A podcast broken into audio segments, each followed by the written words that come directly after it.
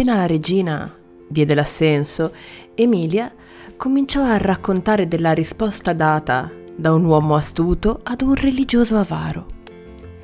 Vi era dunque, non molto tempo addietro, in Firenze, un frate minore inquisitore degli eretici, il quale ostentava santità e fede in tutti i modi possibili.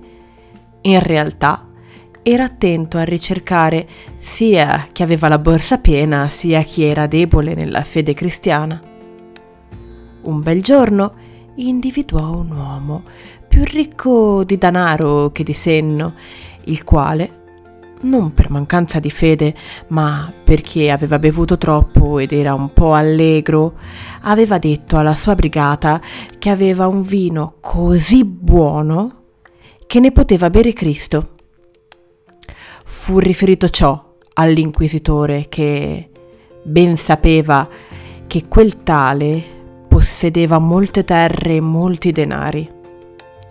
Il religioso immediatamente corse con spade e bastoni a fargli un processo gravissimo, pensando che gli avrebbe portato un bel po' di fiorini nelle mani. Fattolo chiamare, gli chiese se fosse vero quanto che si era detto contro di lui. Il buon uomo rispose di sì. L'inquisitore, devotissimo a San Giovanni Battista, detto Barbadoro, per la barba bionda, disse Dunque, tu hai detto che Cristo è un bevitore, amante degli ottimi vini come se fosse Cinciglione, famoso bevitore, o qualche altro ubriacone amante delle taverne. Ora vuoi minimizzare il fatto con le parole ma hai commesso un grave peccato e per questo hai meritato il rogo. Dobbiamo processarti come eretico. Con queste parole, come se lo sventurato fosse stato Epicuro che negava l'immortalità dell'anima, con volto severo gli parlava il pover'uomo, assai spaventato, per mezzo di intermediari gli fece avere, affinché potesse essere perdonato, comprandole con i fiorini di San Giovanni Boccadoro, molte cose da mangiare, oltremodo gradite ai frati minori che, pur essendo avitissimi, non potevano toccar denari. La medicina, anche se il medico galeno non la include nelle sue ricette, fu salutare e giovò tanto che il fuoco minacciato si trasformò in una croce gialla da portare su una veste nera come una bandiera da indossare in viaggio. Il frate, ricevuti i denari, gli ordinò ancora per penitenza di andare ogni mattina ad ascoltar la messa nella chiesa di Santa Croce, di presentarsi poi davanti a lui all'ora di pranzo per rimanere infine libero per tutto il giorno.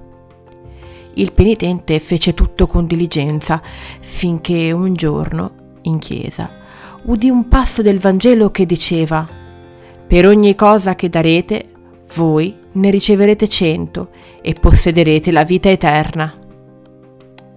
Questa frase gli rimase fissa nella mente. Quando all'ora di pranzo si recò dall'inquisitore, costui gli chiese se quella mattina avesse udito la messa e se c'era stato qualcosa che lo avesse particolarmente colpito e che voleva chiedere. E l'uomo rispose Sì, ho sentito una frase che mi ha fatto provare una grandissima compassione per voi e per gli altri frati, pensando alla triste condizione in cui vi troverete nell'altra vita. Il religioso chiese prontamente quale fosse la parola che lo aveva mosso a compassione e il buon uomo rispose Signore, fu quel passo del Vangelo che dice Voi riceverete per ognuno cento.